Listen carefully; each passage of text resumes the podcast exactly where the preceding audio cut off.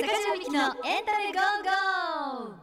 おはようございます。坂上みきです。日本テレビおすすめのエンターテインメントをご紹介する坂上みきのエンタメゴーゴー。最近ワンマイルウェアなんて言葉を聞いたりしますよね。まあお家からワンマイル。まあちょっとそこまでお買い物するくらいの時の服装っていうことなんだそうですけれども。まあコロナ禍でおうち時間が増えてワードローブも少し変わってきたんじゃないでしょうか、えーそんな風に時代とともにファッションのトレンドも変わっていきます。さらに歴史を振り返ると日本のファッションはどう変わったのか。その変遷が楽しめる展覧会が6月9日今週水曜日から国立新美術館で始まります。ファッションインジャパン1945から2020流行と社会。2週にわたってその見どころに迫っています。今週お話を伺うのは国立新美術館特定研究員の小野寺夏さんです。おはようございます。おはようございます。今週もリモートでお話伺っていきますよろしくお願いしますよろしくお願いいたします。はい国立新美術館の小野寺と申します。はい、あさってからいよいよ展覧会始まります、えー先週はプロローグ1920年代から80年代までえー日本のファッションの変遷をたどってまいりました。今日はですねその続き展覧会の第5章となる90年代のファッションから伺っていきます。やはりあのバブルの崩壊っていうところが90年代はあると思うんですけどその辺の大きな影響はあったんでしょうか？そうですね。やっぱり90年代に入ってそういった意味での景気があのだいぶ傾きがありまして、はい。でまた95年には阪神・淡路大震災とか。ですね。あと地下鉄サリン事件とか、あと今も、えーよく振り返られる大きい事件がありまして、うん。まあ、日本にとってもこの時代大きい転換点になったのではないかなというふうに思います。そうですね、まあ、そういった時代にはファッションはどうなのかっていうところもある意味本当に興味深いところであるんですけれども、はい、90年代あのステージが一気に変わりましてあの街から発信されるファッション。うんを街の人たちが着こなしてでそれがこうファッションシーンを作っていくっていううん流れが大きく、えー、とこの時代の特徴かなというふうに思います。例えばそれはどういったブランドだったりどういった人たちだったりするんでしょう？そうですね、うん。原宿この街がすごくあの元気な時代でして特に裏原宿、うんうん。ベーシングエイプとか、はい。アンダーカバーって2いうブランド号さんとか高橋純さんのね、はい。今もすごく人気のブランドなんですけれども、これがちょうどこの頃にお店ができた、えーっていうのがありましてで、はい。そのお店ができたのがこう原宿のメインストリートではなくてこう原宿の一歩裏に入ったうん。裏原宿っていうはい。言われるようにその頃からなったんですけれども、うん。はい。裏原系っていうふうに言われるようになった、うんあのジャンルがこの頃から出てくるんですけれども、うん。そのそのファッションっていうのがはい。やっぱ90年代えー一つは大きい特徴かなというふうに思いますね。ね結構もう世界的にもこう注目をされましたもんね。小さい最初あのノーベアって呼ばれた、すごく小さいお店ででそこの中にこうベーシングエイプとアンダーカバーの2つのお店がこう一緒に同居する形でオープンしたんですけれどもそこから本当に人気になってこうでもただその頃まだインターネットっていうのが全然普及していなうんうんい時代だったので、あの雑誌に出たりですとかあとそれをこう人々が着ているのを見て人気になりましてでそれでもう行列お店の前に行列ができるっていうのが、あのこの時代のこう裏原宿の風物詩みたいになっていた時期がありまして、で、はい。そこからもどんどんとこのブランド自体も発展していってで、えー、と今も世界的に活躍するブランドになっていったっていうのが、うん。この裏原宿からの出発点だと思います。なるほど。もう街から生まれるっていうか結構あのなんだろうそのスナップ街のこんなファッションしてる子たちがいるよみたいな雑誌とかもありましたもんね。そうなんです。で、そのいろんな格好をしてる人たちがとても増えたので、うん。でそれをこうメディアが逆に収めなくてはいけないっていうようなこう使命感を持って、うん。あの雑誌を作り出す人っていうのも登場したっていうのが、その雑誌の一つとしてフルーツとチューンっていう,、うんこうストリートスナップを専門にする雑誌っていうのができまして、うんで、ね、その撮影をしてもらいたいっていうためにそのわざわざ原宿の街をちょっと派手な格好をしてあ歩く目立つようになね撮ってほしいからっていう感じで撮って。ほしいっていうのであのそういう着飾ってくる。でそれによってこう街がどんどんこうファッションの街になっていくっていうこう循環も見られたのではないかなと思いますね。あとなんかあのほら小ギャル？もうこの時期ですよねきっとね。そうですね。だから90年代ファッションのトピックがすごくたくさんあるんですけど、その街の中でって言うとさっき原宿のお話もしたんですが、渋谷もすごく元気な時代でして、で、まあ、あの、安室奈美恵さんがその時、すごく人気になり始めた頃で、で、それで女子高生たちがこう、小ギャルっていう風に呼ばれるようになって、で、小ギャルたちがこう、また流行を作り出していくっていう流れがありましたね。ルーズソックスも入りましたもんね。そうなんです。この展覧会に、はい。えっとまあ、お洋服だけではなくて、うんそういった小物ですとか、はい雑誌とかもすごくたくさん使ってるんですけれども、まあ、その中で90年代でやっぱりあの日本のその90年代カルチャーを語る上でやっぱりルーズソックスは欠かせないのではないかとうん思いまして、えっとルーズソックスも展示されるんですねし。ています。はい、でも小ギャルっていう時はまだ可愛くてヤマンバとかガングロとかね、はいどんどんエスカレートしてましたもんね。そうなんです。うんで、それで一つ特徴的なブランドとして今回ご紹介したいのが、あのはいアルバローザっていうブランドがありまして、で、あの、ヤマンバギャルとかガングロギャルって呼ばれる人たちが好んで一時期着ていた時期がうんありまして、はい実はブランドさん側はやっぱ大人のリゾートカジュアルをメテーマに してたのに テーマに思わぬところで流行っちゃったみたいな。そうなんです。まあ、消費者たちがそういうふうに自由な発想で着こなしていったっていうところも、あの、面白いところだなっていうふうには思うんですけれども、うん。はい、そういうお洋服の紹介もあります。それからあの渋谷系音楽っていうのもこの時期だと思うんですけれどもそこからまた違ったファッションがありますよね。そうですね。うんそれもまあ渋谷から発信されたスタイルの一つかなと思うんですけれども、そのミュージシャンの人たちが、えー着ていたあのフレンチカジュアルスタイル。あのボーダーシャツとか、ちょっとあのベレー帽ですとかね、うんそういうちょっとカジュアルなスタイルなんですけれども、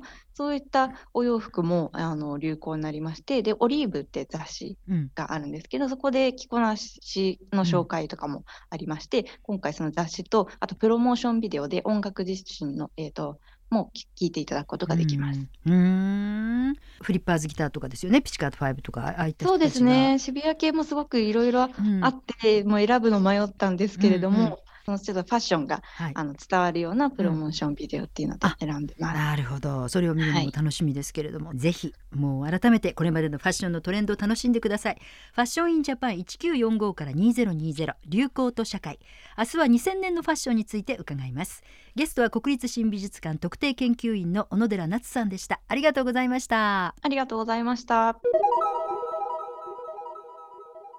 今日は第6章になります。いよいよ2000年代に突入です。もう私なんかは長らく生きて生きておりますのでついこの間のことやんと思ってしまいますけれどもあんまりあのトレンドとかってこだわらなくなってきてるのかなっていうようなイメージもあるんですけどもはい、2000年まあ、代時代的な特徴としては、この頃、えっと、2003年に六本木ヒルズがオープンして、こうヒルズ族と呼ばれる人たちが登場したりですとか、あと引きこもりとかニートって呼ばれる格差社会が、えっと、広がっていったっていうのもこの時代の特徴の一つかなと思うんですけれども、あと大きい流れとしてはやっぱりインターネットの発展がすごく大きくて、うん。えっと、2チャンネルとか、うん。 mixi とか、ニコニコ動画とか、うん。そういう SNS が、えー発展していったっていうのが、うん。えーあると思います。そうですね。はい。はい。ファッション的にはどうなんでしょうかね。どうなんファッション的にはですね、うん。まあ、やっぱりその70年代、80年代、90年代、すごく大きいトレンドっていうものが、あのあったと思うんですけれども、そういうものがだんだんこう細分化されていったっていうものが、あの言えるかなっていうふうに思うんですが、うん。まあ、そのやっぱ理由としてはこう、インターネットが流行を知る手段としてこう、主流になってきたっていうのがん。あるのかなというふうに思いますうね。ん。まあうん。でもなんかこう特徴的なものもいくつかあるとは思うんですけれどそも、うですね。はい可愛いっていうようなところも一つ2000年代にあるんですかね。はい、この展覧会10年ごとでご紹介してるんですけれども、やっぱ2000年代この可愛いファッション台頭っていうのがあの一つテーマにしてまして、まあ、その理由の一つとしては2004年に「下妻物語」っていう映画が公開されまして、はい。でそこにあの深田恭子さんが、うん。あの主人公だったんですけれども、その主人公がこうロリータファッションに身を固めたうん。スタイルの主人公っていうのがありまして、で、えー、とこの映画が大ヒットしたっていうのもありまして、まあ、この映画がヒットする背景にもやっぱりそのあのロリータファッションが流行していたのがあったと思うんですけれども、うん。さらにその映画映画がうんきっかけで、うん。そういったスタイルが普及してで特に原宿とかですね、うん。えー、とでよく見られるようになったのがあこの時代ですね。うん。で今回その、えー、と深田恭子さんが、えー、と映画の中で着ている BABY, THE STARS SHINE BRIGHT っていうブランドがあるんですけれども、そこからもお洋服をお借りしてまして本当に深田恭子さんが映画の中で着ていらっしゃったお洋服っていうのも見せ見ご紹介がでできます。うん。はい、それからまあそういったものとはまた違う JJ とかねキャンキャンとかもね、この頃またあのすごく話題になりまして、エビちゃんって呼ばれていたうん。海老原ゆきちゃんですね、とかモテ系って言われうんうん。るファッションがまたこの時代結構特徴にもなりまして、うんあとレオンって今の雑誌ありますよね、はい。あれもこうやっぱモテを意識したはい。雑誌かなというふうに思うんですけれどもその頃そういった視点でファッションをこう提案するっていう雑誌うん。が結構登場していた時代ですね。うん。そしてねあのまたファストファッションなんかもこの頃、はい、ネットショッピングがね本当に一般的になってきましたもんね。そうなんです。この頃に。でやっぱりそのファストファッションうん。あのすごく台頭してきまして。で、まあ、流行の服を誰でもがどこにいても買えるようになっていくっていうのが本当に大きい変化として、うん。この時代2000年代から。え今にも続いていますけれども、うんえっと、そういった流れがこの頃からすごく強くなってきていくと思いますね。でもはい。片や一方ではそのパリでデザイナーさんたちが発表をまたあ始めたりとかっていうのもあったりして、はい。はい。で、えー、と先ほどお話ししうんしていただいたこの2000年代のその可愛いっていうところにもすごく通じるんですけれども、あの大きく取り上げているブランドさんに津森千里さんがはい。いまして、うん。まあ津森さんこの頃にすごく人気になったブランドで、まあ、今もご活躍なんですけれども、まあ、街の中でもすごく着てる人とか小物とか持ってる人私の周りにもすごくたくさんいたなっていううん。印象がありまして、はい。まあ、パリコレクションで長らくあのコレクション発表されてたんですけれども今回ご出品していただくのはすごく手が込んだ刺繍の入った、えーとこれすごいね。コートですとか、はい。はい、あとえーとまあ、とにかくそのスパンコールとかもきらびやかなお洋服で、はい。まあ、ちょっとこうあの街で着ている津森千里のお洋服とはまた違う側面で見ていただける、あの結構豪華なお洋服をご出品この。金のこれは刺繍してあるんですか？施してあるんですか？そうなんです。刺繍、刺繍ですね。で、なんかあのモチーフとしてはすごく可愛らしいものが、うん。そう多いんですけれども、うん。こうあの手のほ施し方がすごく豪華で、はい。あのゴージャスな見栄えになっているっていうところが、こう豪華なんだけど可愛いっていう。そうんです。愛いんだけど豪華っていう。そう。い うそうですね。ね。ではい。津森さん以外にもその例えばコメディギャルソンから川久保さんだけではなく、さらに次の世代のねね人たちも出てきましたそもね。うんなんです。このでギャルソンもすごく息が長いブランドで、あの川久保さんだけじゃない、あはいのデザイナーさんもあのご活躍されてるんですけれども、そういったあのちょっと違う世代が入ってきたこのはいギャルソンのお洋服も、えっ、と紹介がそうなありますんですね。ね。タオコメデギャルソン、それから純也渡辺コメディギャルソンとかですね。はい、はい、うんそして、うんあの靴ではね三原康弘さんとか、はいねそれからあのなんだろう洋服だけにとどまらないっていうそういうもうライフスタイル丸ごと提案っていうそういうブランドもそうですね。ね。そういった流れもありまして、はい。でその中ではあのミナ・ペルホネンですとか、あとシアタープロダクツミントデザインズっていうブランドのご紹介があるんですけれども、このブランドさんのデザイナーさんのこうクリエーションを突き進めるというよりもこうブランドのイメージをこう伝えていくっていうあの流れにこの時代から少しずつ変化していくところがあるかなと思いましてあのお洋服だけではなくて、うん。家具ですとか、はい。食器ですとか、うん。そういったあの身の回りのものも、えー、とお洋服と同様にたくさんあのデザインをされてはい、あの発信をされていまして、うん。そういったあのブランドのご紹介していきます。うんその辺も楽しめたらと思います。はい、さあいよいよ明日から始まります。ファッションインジャパン1945から2020流行と社会。ゲストは国立新美術館特定研究員の小野寺夏さんでした。ありがとうございました。ありがとうございました。えさて今日は第7章2010年代のファッションについて伺います。もはやもう今と変わらない服を着ている気もするんですけれども この10年はどんなことがあったんでしょうか？そうですね、この頃やっぱりその東日本大震災が、えー、と2010年代では非常に大きい影響があったかなって思うんですけれども、そういった、えーとまあ、福島第一原発事故などの影響もあって環境と経済に負担の少ないサステイナブルな社会が目指されるようになったっていうのが、まあ、大きい特徴かなというふうに思います。そうですね。なんか丁寧な日常みたいなね、暮らし系みたいな、そういうライフスタイルも注目されていそうですね。まあ雑誌で言うとどうでしょう？外こととかアンドプレミアムとかそういった感じですかね。そうなんです。これも本当にまさに今もう今の時代だなっていうふうに思うんですけれども、それが出てきたのもこの頃でして、まあ今振り返るとこの2010年代を結構象徴している雑誌だなというふうに思いますね。うんね。あとはインスタとか YouTube とか、ね。LINE だとか、うん。ねまあそういった時代であるということでそんな影響を受けてファッションはどうなんでしょう、この2010年代っていうのは。ファッションについてはまたやっぱりあのファストファッションがあの大きい流れとしてはあるんですけれども今回私たちの展覧会の中で紹介しているのはその暮らし系っていうふうに言われるライフスタイルの流れとも少し重なるんですがこうファッションブランドとしてはこう東京の中で、えっと、もう服を作らないでも、うん。こうインターネットがすごく普及してはいるっていうのもありまして、インターネットの上でこう販売することができるっていうのも、あのまあ、だんだん変化していくっていうのが大きいと思うんですね。うん。でそれでこう東京を離れて、えー、とお洋服を作るブランドさんっていうのも結構目立つようになってきたかなというふうに思います。え例えばどういったブランドがあるんですか、今回2つこの枠組みではご紹介してるんですけれども、あのテリアカっていうブランドとあと途中でやめるっていうこの変わった名前のブランド途中でやめるというののがブランド名なんですね。途中でやめるっていう名前のブランドなんです。この方はですね、えー、と現在福岡県を拠点に制作をされている方でして途中でやめるでさんは。古着を使ってうん新しく服をこう構築していく、うんあのリメイクブランドなんですが、はい価格帯がすごく安いんですね。それはあえて積極的に安く設定されてまして、え積極的に安く嬉しいです そうね。なんです。でこのファッションっていうとこうなんかすごくブランドもので値段が高くてなんでこんなに高いんだろうって思ったりするようなものうんも結構ありますけれども、うんそういったこう消費社会に対する疑問を途中でやめるさんは投げかけたいっていうような思いがありまして、うんあえて低価格でオンラインで販売するっていうことをされてます。全部手作りで一点物ですね。手作り一点物で安い価格ってもう本当に神様のような人ですよね。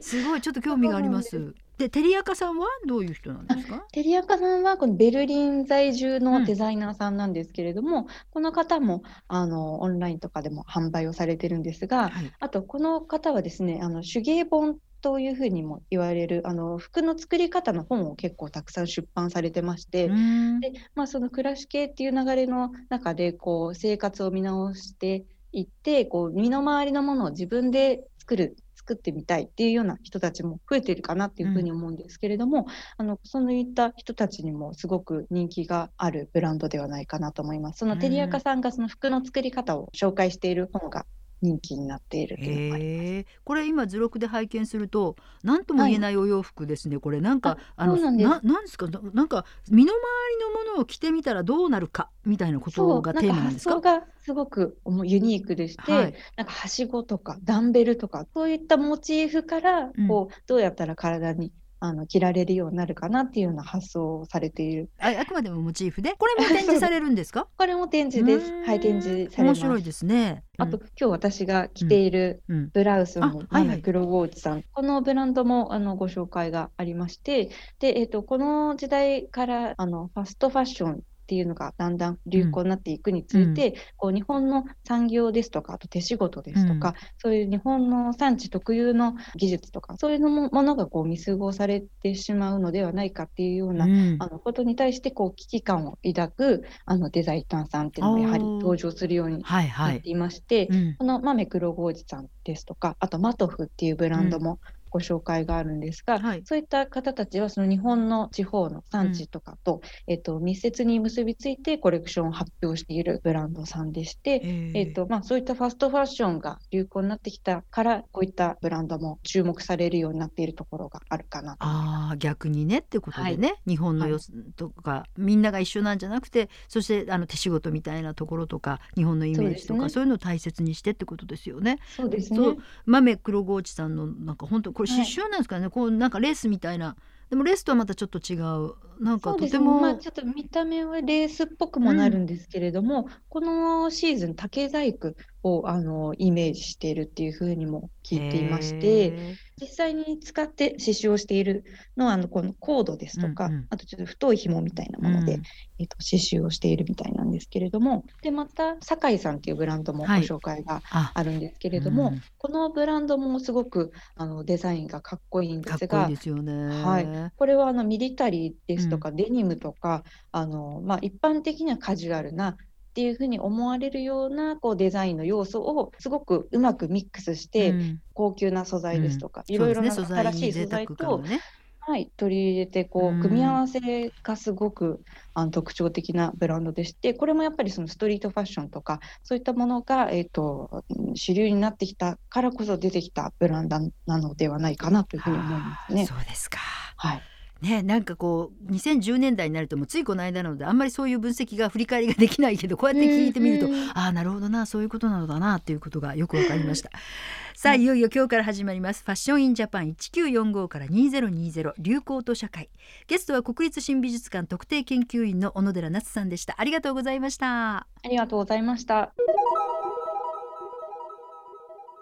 えさて最後第8章は未来へというテーマになっています、えー未来のファッションについてねあんまり考えたことなかったんですけどもどうなんだろう？宇宙っぽいイメージというのはあまりにも短絡的でしょうか？どういう未来なんだろう？はい、確かに無未来へっていうとなんか宇宙服みたいなのが出てくるんですかね、私もあの周りの人に聞かれたりとうかはい。したんですが実際あのご紹介するのはこう少し私たちのあの日常よりも先のことを考えさせてくれる、まあうん、近未来のファッションっていう風な感じで、あとまあこの展覧会がですね本当は昨年開催の予定だったんですけれども、コロナの影響で実ははい。延期になってしまいまして、でそういった意味でこの1年間の変化っていうものも少し視野に入れた内容でうん更新をしています。もう最近の作品っていうのを見ていきますともうすごく共通するテーマっていうのが結構見えてきましてやっぱりそれはあのサステナブルっていうキーワードが大きくありました。それがまあすごくいろいろなアプローチでなされているなっていうのが気がついたところだったんですけれども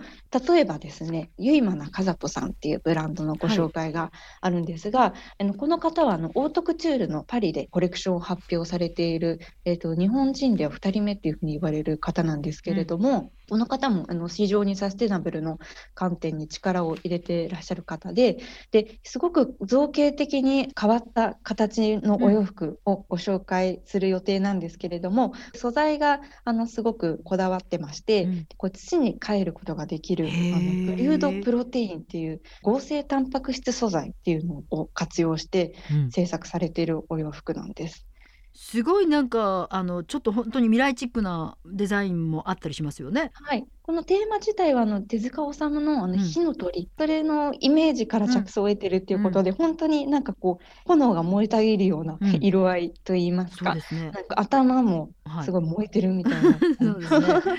ヘッドピースがすごく特徴的なんですけれども、これもその、まあ、オートクチュールの未来っていうのを有名な中里さんはテーマにされてましてででもただこの土に帰ることができる素材でもあるんですけれどもあの非常にこの素材としてあの長持ちもするっていうふうなことももあの重視しているというふうに聞いてましへてー。世代であの受け継いでいかれるような長く着ていただけうん。る服っていうのも、まあ、サステナブルの観点でもあると思うんですけれども、うんそういうのを、あのテーマにされてる方ですね。面白いですね。でもデザイン的にも非常にこうちょい未来感もありますよね。そうですね、うんすごくこのシーズンも未来感あるんですけれども、あとコロナのタイミングでは、あのリモートでオートクチュールのオーダーをするみたいな、ああの企画もされていたりしてすごくこうタイムリーなことをいつもされている方ですね。うんまたちょっと全く違う観点からのサステナブルという意味では、えー、とイヤイさんっていうブランドがありまして、でこれはあの京都の集落に村に住んで活動されている方なんですが、うん。この展覧会のご出品していただく作家さんで実は一番若いへえ。30歳ぐらいのうん。作家さんなんですけれども、すごく独特の取り組みをされてましてはい。お洋服のこう寿命を伸ばすといいますか、うんこう一着のお洋服をこう継ぎはぎしたりとか、うんあと染め直したり手を加えたりして、まあ、新しい世代にこう引き継いでいくっていうようなことをされている方ですね。まあ、これも一つのそのリメイクっていうようなことでもあるかなと思うんですけれども。は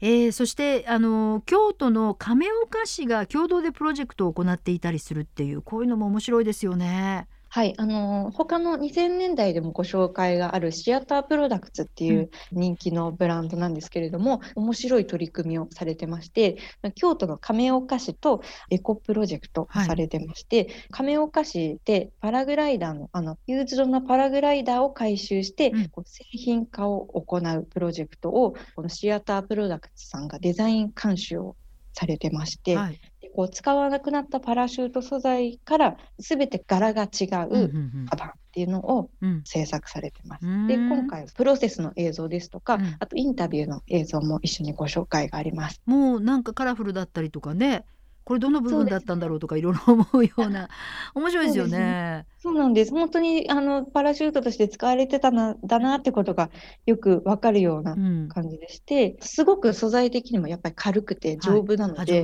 はいね、あそうなんです。うん、なのでこうエコバッグとしてもすごく寿命が長いんじゃないかなっていうふうに思いますね。はい、あとアンリアレージっていうブランドさんはですね、うん、のホームっていう新しいコレクションのご紹介なんですけれども、これも本当にコロナ禍に制作されたコレクションでして、で、えーと、このホームっていうのをステイホーム中に、はい、あの考えられたコンセプトなんだそうなんですが。これなんですか？ヘッドピース？なんか帽子とは言えない？なんなんでしょう？あそうです。この後ろのところに、あのテントの骨組みがありまし、はい、ありますねこの写真の、はい、ありましてあのテントになるこう外組、外のこう素材、テントとしての素材を、えーと、お洋服としても着ることができるっていう洋服もテントの素材なのこれそうなんです。これがあのまたコロナ禍っていうこともあって、抗菌の加工がされているというふうに聞いてます。そうか、そういう未来ですね。ウイルスが。わかりました。そういう未来だよ。宇宙じゃないのよ。もうカラフルでとってもファッショナブルですよね。楽しいですよね。そうですね。そうなんです。これはい。これもコレクションの映像もご紹介がありましてあのいろんなカラフルなお洋服も見ていただけます。はい。もう本当に未来はファッションの概念変わっていくかもしれませんねそうですね。ね。なんか形として未来的っていう意味ではなくて、やっぱこれからすごく長く続いていくっていう発想から、えっ、とものづくりがあのされていくようになっているっていうところが特に最近の一番大きい特徴かなっていうふうに思います。ねはい、ぜひです。多くの方に足を運んでいただきたいと思います、えー、昨日から始まりましたファッションインジャパン1945から2020流行と社会。ゲストは国立新美術館特定研究員の小野寺夏さんでした。ありがとうございました。ありがとうございましたさて2週にわたってファッションについてお話を伺ってきましたが、まあ、そして最後にもう一つ興味深い映像作品が今回あるということでこの辺りも伺おうと思います。いろいろあるんですよね。そうなんです。うん、あの映像この展覧会の中でたくさんご紹介もあるんですけれども、特に一番の見どころはあの現在ファッションの証言というあのタイトルが付けられてますあの長いインタビューの映像作品になります。はい。これはですね、あの私たちがこの展覧会を準備する期間もすごく長かったんですが、そうですね、大体4年ぐらい、あの、この展覧会の企画をずっとしていまして、で、その中でやっぱりすごくいろんなデザイナーさんですとか、こう歴史を知っていらっしゃる方々にお話を聞く機会がたくさんありまして、で、それをこう、あの、準備期間でただ聞いて私たちの中で終わりにするだけではもうとってももったいなくてでそれを映像に収めておかなくてはっていうふうに途中で思い立ったっていうのが、この映像を作ることになったきっかけだったんですけれども、うんはい、でいろいろな立場のデザイナーさんですとかあとスタイリストさん雑誌の編集者の方こういろんな形でファッションのことを見ていらっしゃった、うん、関わっていらっしゃったっていう方にインタビューをさせていただいたのがこの映像です。はい。いろんな方にこうファッションとはっていう質問を、うんうん、あの共通でしていまして、うんはい、えー、佐藤幸信さん、えー、坂部幹夫さん高橋靖子さん中村のんのんさん、えー、菊池武雄さん、はい、稲葉義恵さんといった、はい、えー、方々のコメントを、はい、はい、見ることができます。あの高橋靖子さんってあのやっこさんっていうスタイリスト第一号でね、はい、山本関西さんと一緒にデビットボーイのあの、はい、ツアーなんかを一緒にや回ってらしたんですけど私あの、はい、お隣に住んでた時期がありましてねえ、もうね。ね三はいもう30年近く前なんですけどもう毎日のように家族のように行き来してたんです。すごいでだから。もう本当に日常的にデビッド・ボーイの話が出てきたりとか もうそんなだったので今思うと本当になんてなんてすごい時間だったんだろうっていう。本当ですね。うんでもそのお話だけをこうピックアップしても相当こうファッションの証言がたくさんありそうな気がしますねそうですね。なんかだうんなんかあのー感性の人だったから感覚でやっぱりこうこれがいいいいとかこれが好きとかっていうのがもうはっきりしてたから。すごく面白かったです、その目線というか目利きというかそのあたりを、隣でこう拝見してる感じがでやっぱりこう、ファッション的にもいい時代を生きてきた方なんだなっていう気がしますよね。そうねなんですよ。うんなんかその高橋靖子さんとあとそのお弟子さんにあたる中村のん。さんね、はい。はい。そのお二人で一緒にインタビューさせていただいたんですけれども、もう本当にエピソードの宝庫で、うん。もういくら聞いても時間が足りないっていうぐらいでは あったんでですけれども、ぜひ映像でも見ていただきたいなと思います。ね。ね、やっこさんはファッションとは自己表現であるというふうにね、おっしゃっていたりしましたもんね。なんか他にもこうあ印象的だった方とかいらっしゃいますか？そうですね。あの、津森千里さんもお話を聞けたんですけれども、まあ、すごく面白いこといろいろお話ししてくださいまして、デザインする時のデザインの仕方みたいなのお話になった時に、うんこうえっと、津森さんの自分の中にいる小さい女の子がいて、その人が服を作ってくれるっていうふうにへえ。言ってたのがすごい印象的でしたね。ななんなかなか今坂部幹夫さんとかとうんまた全然違うタイプの発想をされる方だなっていうふうに思いましたよね。うんここ発想がユニークでそれをすぐ形にされる面白さがコレクションにすごくあると思うんですけれども、はいそういうのが現れてるかなと思います。あとあの都築恭一さんのお話もなんか、ね、はい、印象に鈴木恭一さん、はい。あの長らくこうファッション業界をこう編集者とか写真を撮る立場から見られていた方で結構客観的なお話が聞けたところが面白かったんですけれども、70年代80年代ですね DC ブランドが大きく台頭していた時代だと思うんですが、そうするとやっぱデザイナーさんがあの前に出るっていうのがイメージが強いと思うんですけどでそれでその世界観に憧れてこう着る人たちもそれに体を合わせるというか、うん。ちょっとこうあのズボンの丈すごい本当は長いけど詰めてうん。頑張って履こうみたいな、そういう ちょっとこう自分が合わせていくっていうところがあったかなっていうふうに私も聞いてて思ったんですけれどもその90年代以降のファストファッションとかあとストリートカルチャーがこう流れになっていった時代ってそのまた全然服の作り方が違くてもう等身大のスタイルで販売されてるっていうもう等身大のものとしてこうブランドが提案していくっていう風な流れが、あの80年代90年代の境目にして結構大きく違うんだっていうようなお話とかをされてまして、うんまあ、その DC ブランドとストリートファッションの垣根みたいなものを言葉にしていただけたのが面白かったですね。へえまあそういったものを聞けるっていうか見られるっていうことですそうよね。ですね。はい、この展覧会でそういう話がもうたくさんあるので、もうはい金言というかね、粒だった言葉がいっぱいね、あのすごい人たちから聞けるっていうことですよね。はい。そして昨年コロナのために亡くなった高田健三さんの特別編というのもあるんだというふうに聞これはいてますけど。あのですね、ね、えっ、と、高田健三さんは今回、あの、最後のコレクションの映像を、あの、上映するコーナーもありまして、うんあの、すごく華やかなコレクションなんですけれども、うんあの、高田健三さんの世界観が凝縮されているものになっているので、これもぜひじっくり見ていただきたいポイントですね。はい。ね、もうこの展覧会に行った後にはまたなんかファッションに目覚めるっていうか もう一回見直そうとかいろいろね思いが皆さんあるんじゃないですかそうね。だからあの昔こういうの持ってたなとか、うんそういうあの思い出の話をたくさんしていただうんくきっかけになったら、この展覧会がいいなというふうに、はいうんあります。ぜひおしゃれしてはい。展覧会を楽しんでください、現在国立新美術館で開催中です。えファッションインジャパン1945から2020流行と社会。ゲストは国立新美術館特定研究員の小野寺奈津さんでした。一週間ありがとうございました。ありがとうございました。坂上みきのエンタメゴーゴー。日本のファッションと聞いてあなたは何を思い浮かべますか？モンペからサステナブルな近未来まで衣服だけでなく写真雑誌映像など豊富な資料から戦後の日本のファッション史をたどる世界初の大規模展。ファッションインジャパン1945から2020流行と社会。六本木国立新美術館にて9月6日まで現在開催中。お問い合わせはハローダイヤル0357778600または展覧会ホームページをご覧ください。坂上みきのエンタメゴーゴー。この番組は日本テレビの提供でお送りしました。お相手は坂上みきでした。坂上みきのエンタメゴーゴー。